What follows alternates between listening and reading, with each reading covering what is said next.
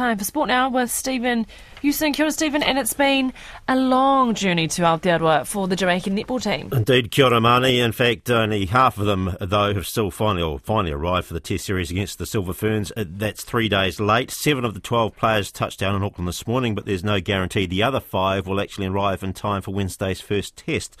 Visa issues meant the 3 test series against the Silver Ferns had to be postponed and then reduced to 2 tests.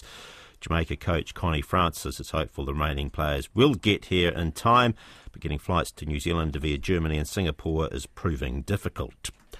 The New Zealand equestrian Janelle Price says gaining Olympic qualification early will give them time to develop a competitive team for Paris.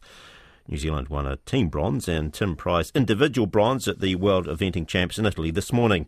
It was New Zealand's first world medal in 12 years, while New Zealand has won just 1 medal at the last 5 Olympics. Price, though, is feeling positive about what they're building. I think it's been a huge lift for everyone, for the wider group, the management, the support teams, and I think it will inject a lot of positivity into the camp and belief that we could go to Paris and could go better for sure. That's Janelle Price.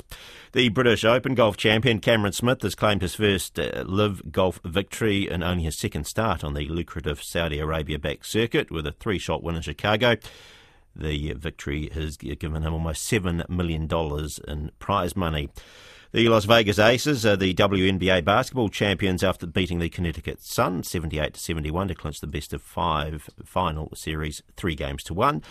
And the Otago men's hockey team has won its first-ever national provincial title, beating Wellington 4-2 in the final. Canterbury beat North Harbour 2-1 in the women's final. Koina na purongu hakenekena.